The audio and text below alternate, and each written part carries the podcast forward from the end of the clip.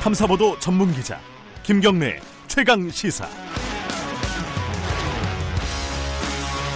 김경래 최강 시사 2부 시작하겠습니다. 아, 일본 경제 보복 그 화이트리스트 배제 이후에 정치권이 사실 어, 한 목소리를 내는 분위기가 있습니다. 그래도 어, 온도차는 여전히 조금 있는 것 같고요. 오늘은 자유한국당 쪽 연결해 보겠습니다. 자유한국당 싱크탱크죠. 여의도 연구원을 이끌고 계신 분 김세연 여의도 연구원장 김세연 의원님 연결돼 있습니다. 안녕하세요. 네, 안녕하십니까 김세현입니다. 예, 아, 김 의원님 그 뭐 조금만 그 가까이서 좀 말씀해 주시겠어요? 그 아, 네. 전화기 예, 잘 안 들렸어요. 예, 고맙습니다. 그 요번에 그 일본의 그 국회의원단이 방일단이 방문을 했잖아요. 네. 그때 일본에서 저기 세미나 하고 계셨다고 들었습니다. 네, 어, 같은 시기에 예. 어, 물류 에너지 금융 분야에서의 어, 어, 협력을 논의하기 위한 세미나가 있어서 그때 예. 일본에 같이 방문하고 있었습니다. 이그 행사는 뭐 무리 없이 진행이 됐나요? 이 분위기가 하도 어수선해서요. 어, 사실 이제 그 세미나도 한미일 삼국 인사들이 다 어, 참석하는 자리였기 때문에 네. 어, 원래 논의하기로 했던 주제도 다루었지만 어, 현재 가장 큰 현안이 되고 있는 네. 어, 그 한일 간의 이런 수출 어, 규제로 인한 갈등 문제도 어, 상당 시간 다루었습니다. 그 일본 측에서도 그 정치인들이 나온 건가요? 세미나에? 어, 그 세미나에 뭐 정치권 인사도 있었고요. 또 네. 학계 인사들 어, 음. 등등 여러 사람들이 같이 있었습니다. 그 얘기를 나눠 보시니까 어떻습니까? 일본 쪽 분위기는 이번 사태에 대해서. 어, 지금 일본의 정권을 잡고 있는 이제 아베 정권 네. 관계자들은 뭐 아베 총리의 이런 그 방침에서 벗어나는 발언을 잘 하질 않고요. 아하.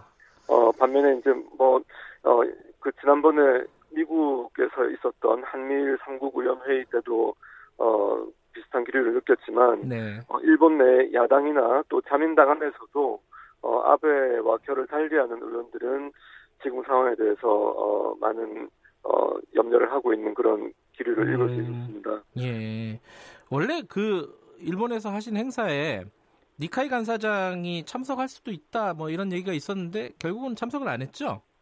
네, 어, 니카이 간사장은 이번에 뭐, 그 방일단도 그렇죠. 어, 뭐 갑자기 이 면담 취소 통보가 온 것으로 아는데요. 네. 이번에 면담 추진 추진은 해봤지만은 성사는 안 됐습니다. 그런데 네. 이카이 간사장이 그래도 자민당 내에서 가장 어, 한국과의 관계를 중시하는 인물 중에 한 분으로 알려져 있는데 네. 아마 그 당 총재인 그 아베 총리의 이런 이 강한 입장이 반영이 되어서 이번에 음, 어, 성사가 안 된 것으로 알고 있습니다. 예. 지금 이제 상황이 어 화이트리스트 배제 이후에 심각하게 좀 돌아가고 있는데 네. 지금 자유한국당 쪽에서는요. 예를 들어 뭐 나경원 원내대표 같은 경우에는 아베 총리랑 만나라 어, 문재인 대통령이 뭐 이런 네. 뭐 주문도 하고요. 그러니까 외교적으로 좀 적극적으로 좀 풀어달라 이런 주문인 것 같아요. 네. 근데 실제로 현실은 외교적인 공간은 굉장히 작아졌단 말이에요. 이게 김세현 의원님은 어떻게 보십니까? 지금 어떤 방향이 지금 어, 우리가 좀 나가야 될 방향이다 이렇게 좀 보십니까? 뭐 지금 현 상황에서는 네. 단기적인 타겟책이 잘 보이지 않는 것이 어, 사실이고요. 네, 그렇게 외교적인 어, 협의 채널을 잘 가동을 어, 해서 풀릴 수 있으면 좋은데 예, 뭐 솔직히 지금 상황은 어, 어떤 방법도 잘 통하지 않는 상황까지 악화가 돼버린 것 같고요. 그 네. 전에 사실 뭐 특사 파견을 하든지 내지는 정상 간의 이런 그좀 어, 깊은 대화를 통해서 풀 수 있는 계기가 있었으면 좋았, 좋았겠지만 네, 현재로는 좀 어려운 상황까지 온 것 같습니다. 네.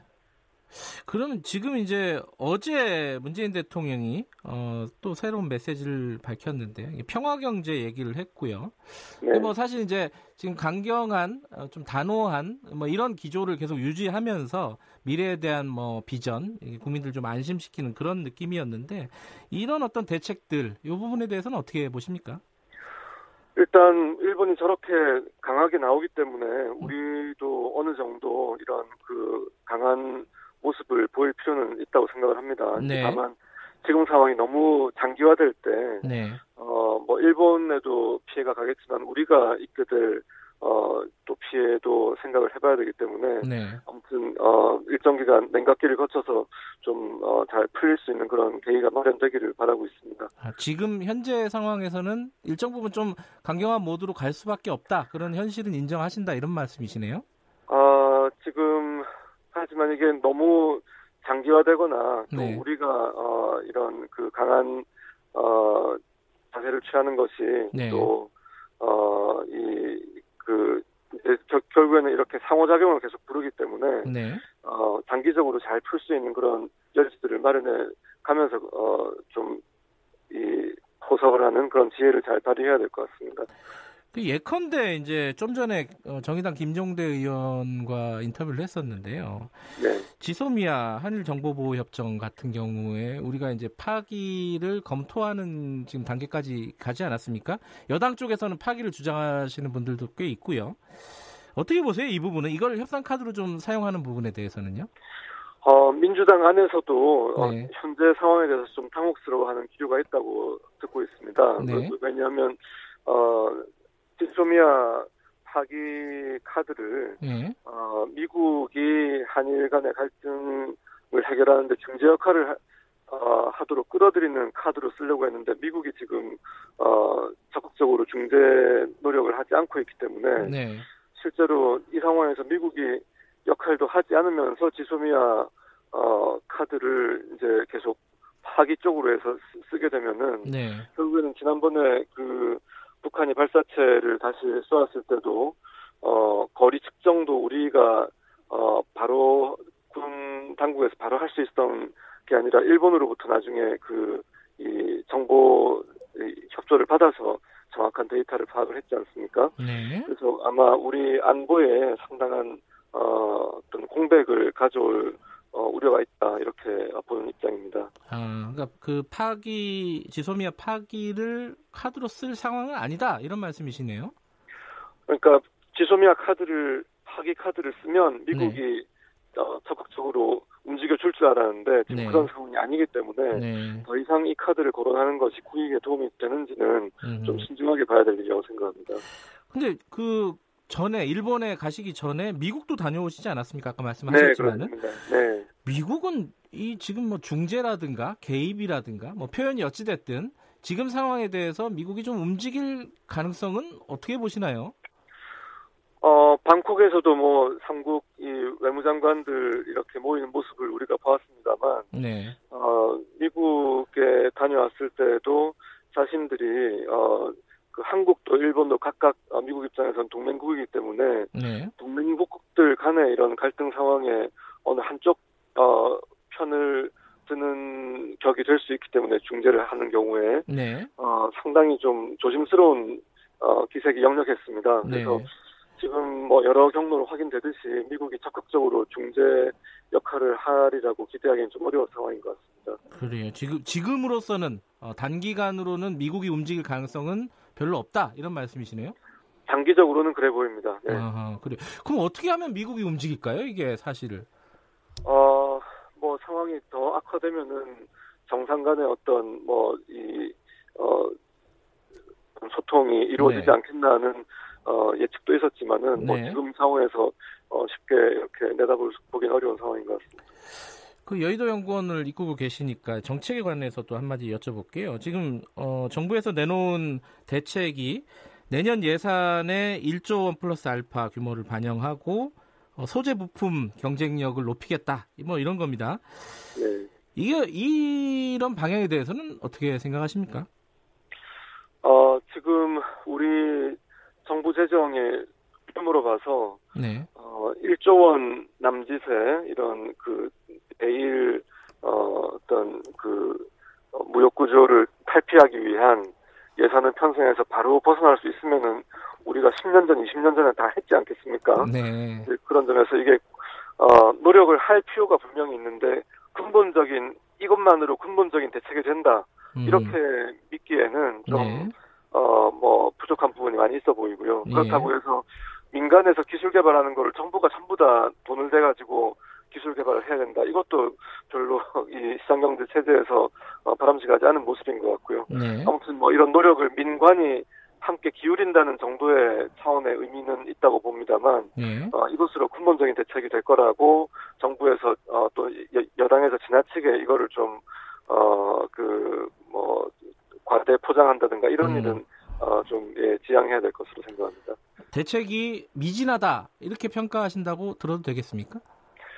어, 이것만으로는 네. 근본적인 대책은 되기 어렵다. 하지만 음. 이런 노력은 필요하지만 어, 이- 이거 가지고 너무 이렇게 어, 정부 여당의 역할이 이것으로 뭐다 어, 이 역할을 다하는 것인 것 마냥 그렇게 음. 홍보하진 않았으면 좋겠다는 예. 생각입니다. 근데 그 미- 일본이 화이트리스트에서 우리나라를 배제했듯이 우리도 이제 여러 가지 맞대응 전략들이 나오고 있습니다. 예컨대 어 뭐 방사능 관련된 규제를 강화한다거나 어 뭐 우리도 화이트리스트에서 일본을 뭐 배제를 한다거나 여러 가지 방안들이 어 고려가 되고 있는 것 같은데 어 의원님께서는 어떻게 보십니까? 이렇게 맞대응하는 전략들은 타당하다고 보시나요? 일단 뭐 국가 간의 이해관계가 충돌되는 상황에서 네. 일본이 자신들이 가지고 있는 카드를 어 이렇게 이 하나씩 쓰고 있는데 우- 우리 우리만 일방적으로 당하는 것보다는 우리도 최소한의 대응을 해야 된다고 생각을 합니다만 네. 아까 말씀드렸듯이 이제 이런 갈등이 계속 상승되어서 장기적인 국익 훼손까지 이어지지 않도록 음. 하는 그런 지혜를 발휘할 필요가 있다고 생각합니다. 아, 그게 좀 답답한 부분이긴 합니다. 이, 그러니까 이 외교적인 어떤 공간이 굉장히 작아진 상황에서 어, 네. 어떤 맞대응 말고 다른 방법이 뭐가 있을까 이런 부분들이 좀 답답한 상황인데 이걸 어떻게 좀 풀어야 될지 좀 걱정입니다.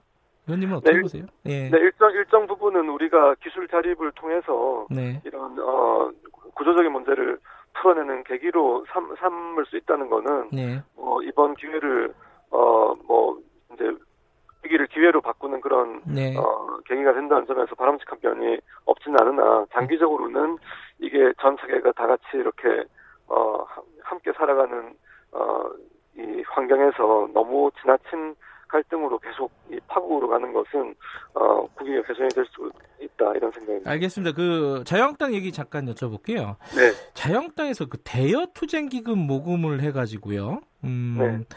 이게 좀 친일파 논란으로 좀 음, 이어졌습니다. 그러니까 예컨대 민주평화당 쪽에서는 지금 뭐 독립운동하고 있는데 뭐 친일파냐 이게 독립운동자들을 쫓는 친일파와 다를 게 없다 이런 입장도 내놨고요. 어 이거 어떻게 보십니까? 이게 대여 투쟁 기금 모금이 이거 왜 하는 거죠? 이게?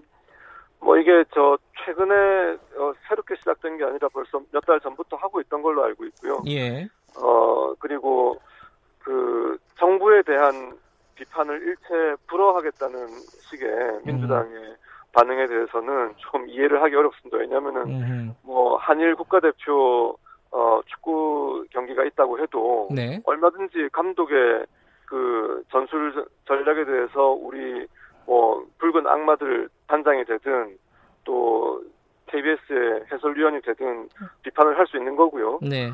어, 이렇게 이런 식으로 이제 저 모든 비판을 불허하겠다는 거는 전체주의적인 발상으로 어, 비칠 수 있는 소지가 있기 때문에 좀 신중해야 될 것이라고 봅니다. 아, 그러니까 민주당 쪽에서 이게 지금 전쟁하고 있는데 어, 장수의 발목을 잡는 거냐? 뭐 이렇게 비판한 부분에 대한 지금 대답이신 거죠? 네, 네, 그렇습니다. 음, 그러니까 아무리 위급한 상황이라도 어, 비판할 수 있는 야당의 역할은 존중해줘야 된다 이런 뜻인 거죠? 네, 다원적 민주주의 사회에서 이렇게 어, 야당의 역할을 아예 저 공세하겠다는 그런 어, 차원의 어, 그런 입장으로 이해, 이해 가 되어서 좀 이해가 잘 안 됐습니다. 그 대여 투쟁 기금이라는 게 그 의원들한테 모금을 하는 겁니까? 이게? 어, 뭐 일단 그런 걸로 알고 있습니다. 네. 네. 예, 알겠습니다. 그, 그 얘기는 넘어가고요. 그, 김세현 의원님 개인에 대한 좀, 아, 개인은 아니죠. 여의도 연구원에 대해서 좀 여쭤보면요. 최근에 그, 신정치 특, 혁신 특위, 어, 자유한국당에, 거기서 여유, 여의도 연구원을 사실상 구조조정한다라는 안이 나왔습니다. 뭐, 좀 사람도 줄이고, 싱크탱크 새로 만드는 거, 이런 것들이 좀 언급이 되고 있는데, 네. 이게 김세현 원장님, 그러니까 김세현 의원님을 좀 흔드는 거 아니냐. 그러니까 비박이시고 어, 비박으로 평가받고 그 비주류로 좀 이렇게 분류가 되고 이러니까 뭐 이런 시각들인데 이거 어떻게 보십니까? 뭐 그렇게까지 확대 해석하고 싶지는 않습니다. 신상진 특위위원장님께서 네, 어, 여러 가지 많은 어, 고심을 하고 게, 계신 것으로 알고 있고 당 네. 개혁 방안에 대해서요. 네. 그리고 뭐 지금 당이 처한 현실에 대한 관점도 저하고 뭐 거의 뭐 비슷하시기 때문에 네. 예, 뭐 특이 특이 차원의 그런 뭐 흔들기라는 입장이라고까지 확대 해석하고 싶지는 않고 네. 다만 이제 연구원의 현실을 좀 더 깊이 있게 어 진단을 하고 이런 안이 나왔더라면은 좀더 음. 현실성 있는 안이 나왔지 않을까 그런 생각을 해봅니다. 네. 그, 그 전에 이제 여의도 연구원장하고 국회 보건복지위원장 중에 하나를 좀 선택해라 이런 얘기도 당에서 있었잖아요. 네. 그래가지고 이 얘기가 좀 연속 연장선에서 지금 해석이 되는 것 같아가지고 한번 여쭤보는 겁니다. 네, 잘하겠습니다. 예, 알겠습니다. 오늘은 뭐 여기까지만 듣도록 하겠습니다. 고맙습니다. 네, 감사합니다. 예, 김세연 자유한국당 여의도 연구원장이었습니다.